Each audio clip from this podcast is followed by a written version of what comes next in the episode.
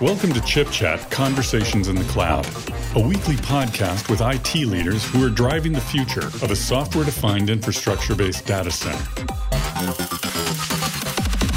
Hello, I'm Jake Smith, and welcome to Chip Chat Conversations in the Cloud. Today, I'm speaking with George Miranda, Product Marketing Director of Chef Software. Welcome, George. Hi, it's good to be here. So, George, can you tell us a little bit about Chef and why our listeners should know and work with Chef as you guys build your product offering? Sure. Chef Software is fundamentally an open source company. We have a few different automation engines that speak to the needs of IT organizations in a few different routes. We have Chef, our namesake for infrastructure automation.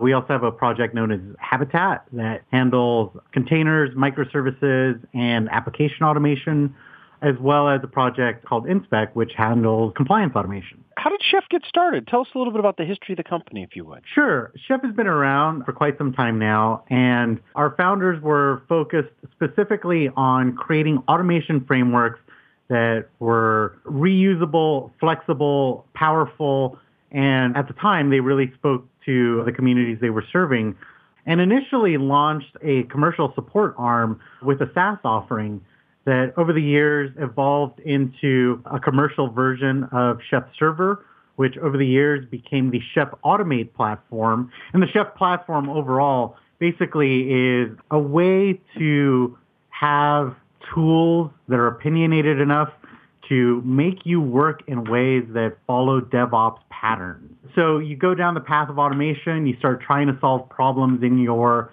IT organization in particular ways, and the workflows that we recommend, the ways that these tools come together, the capabilities that Chef Automate offers. Uh, if you go down that route, they're a good way to guide most DevOps transformation initiatives. Let's talk about how we actually use containers and microservices with Habitat. Pretty spectacular story. I mean, you guys are really sort of leading the cloud native services infrastructure. Can you talk a little bit about that? Sure. The way that I like to position Habitat is it's basically a solution for anyone that has felt the pain of running containers in production. And so Habitat gives you many things, but primarily it gives you two in that regard. One, it gives you a new packaging format that is lightweight, slim, performant, auditable, and therefore a little more secure than standard containers. It's basically the easiest way to go from application source code to having a production ready container. And then two is a pretty rich runtime on which you can take those packages and run them in a way that abstracts a lot of the tool chain complexity that's needed to run containers in production. So it's basically the easiest way to take those containers you just built and run them in any container orchestrator, whether that's Kubernetes or Mesosphere, Swarm, or what have you. You said that the Automate product is really your instantiation of that. Can you talk a little bit about how Automate works, and can you talk a little bit about security in containers as well? Um, I'll start with talking about security in containers, uh, which I know is a very big issue that is pretty prevalent in the container ecosystem right now. I think when it comes to running containers, there's a problem with auditability and compliance of those containers. I think what's happened with containers is that they've sort of become these development black boxes that get thrown over the operational wall. And in that regard, it's somewhat of a rehash of the golden image problem that we faced 10 to 15 years ago. And so Habitat takes some of the lessons that we've learned in DevOps about collaboration and building things in composable, repeatable ways, and it applies that to building containers. So Habitat gets you in a place where the containers that you build give your operations teams visibility and performance. Um, and your development teams also get to use reusable, immutable objects that are composable and can run anywhere, right? Which is the thing that we really love about containers. And it also gives our information security teams ways to ensure that compliance is actually being maintained when we build and run these container images. So I think Habitat takes that approach about looking at container security and what's involved in all the moving pieces, whereas the commercial product, Chef Automate, tries to apply that on an organizational wide level, meaning that beyond just what you're doing with containers, you may also be managing traditional infrastructure. You may also be managing physical resources or cloud VMs, et cetera. And all of that infrastructure has those same concerns in terms of compliance standards, addressing security vulnerabilities, and the Chef Automate commercial product gives you ways to do that not just with containers but across your entire infrastructure and do it in a way that's consistent across teams. So can you talk a little bit about InSpec as an open source product? We've heard a little bit about it, but I'd love to hear some more. InSpec tries to take some of the lessons that we learned with Chef, which manages your infrastructure as code, and it applies those to compliance. And it takes you to a place where you manage compliance as code. And I think what happens is in many organizations, there are information security teams that have processes they follow in order to ensure that your applications and infrastructure are compliant with security policy, right? And those processes usually involve a binder full of checklists or maybe a security document that describes what should be configured on systems.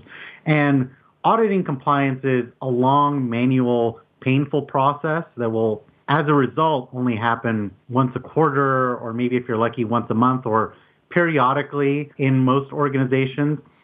What InSpec does is it takes all of that manual process, it puts security in a place where, similar to what happened with infrastructure, where developers and infrastructure engineers no longer acted directly on systems. They instead acted directly on code, and that code went to act on systems.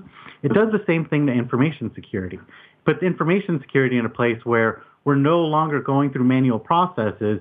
We express those compliance policies as tangible, executable code, and then have that code go out, inspect our systems, do reporting, let us know what's there. And if we can take that compliance assessment and express it as a series of unit tests, which is what InSpec allows you to do, then there's no reason that you can't put compliance into your build pipelines and make sure that any change that's being developed in your organization is up to your information security compliance standards as that change is being developed, right? We catch it earlier in the process rather than waiting to find it right before deploying it into production when we might have to redo some work, or even worse, once it's already running in production and exposed to the public. The open source effort and the work that Chef has done to build a community infrastructure so that they could depend on your applications is impressive.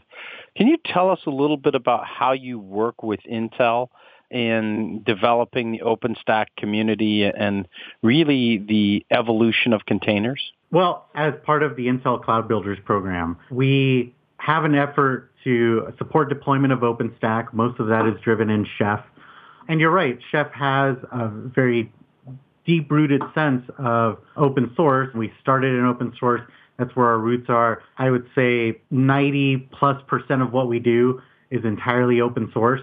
And we believe in being able to solve problems effectively. So if we are out in the community and helping you do things like stand up an OpenStack deployment, if we can make that process painless and easy to work with, and we do that effectively and we help you solve those problems, it's a way to open up a conversation, a dialogue about what other problems we can solve. It's a way of pulling you into the community, seeing what other practitioners are doing. It's a way for us to share best practices, work together to evolve things and move into a better space. And so I think part of what we get from working with Intel is a connection to a number of practitioners that I think are trying to solve problems that apply across the entire industry. So what are some of the trends that you're seeing? One of the more interesting trends that I'm starting to hear buzz around is the fact that I think at the end of the day, just like with cloud providers, customers really want choice in terms of what they're doing, right? They want freedom to move between providers and platforms. And we've seen that in cloud, right? You want multiple options for reliability and redundancy. I think that applies to container management platforms as well. And I think one of the more interesting trends will be to see how we can build those new microservice-based architectures and run them in a way where we build them once and are able to take them to any container management platform, deploy them in any particular setting, regardless of worrying about the underlying infrastructure provisioning or scheduling layers. I think that's going to be one of the more interesting trends that we see emerge this year. Where can people go to find out more about your company's products and services? And is there a URL we can share or a page that sort of speaks to what you're doing at Chef and how our listeners can learn more? Uh, in terms of the commercial offering, you can find out more at chef.io. And the two projects that we mentioned earlier uh, that are also related uh, would be Habitat at habitat.sh and Inspec at inspec.io. All of those pages have wonderful tutorials, in-browser demos. You can follow along, learn a little bit more about what they do. And at chef.io, you'll see how it all comes together from a commercial perspective. Well, thank you very much, George. It's been a pleasure to host you here on Chip Chat Conversations in the Cloud. I'm Jake Smith. Have a good evening, good afternoon, and good morning.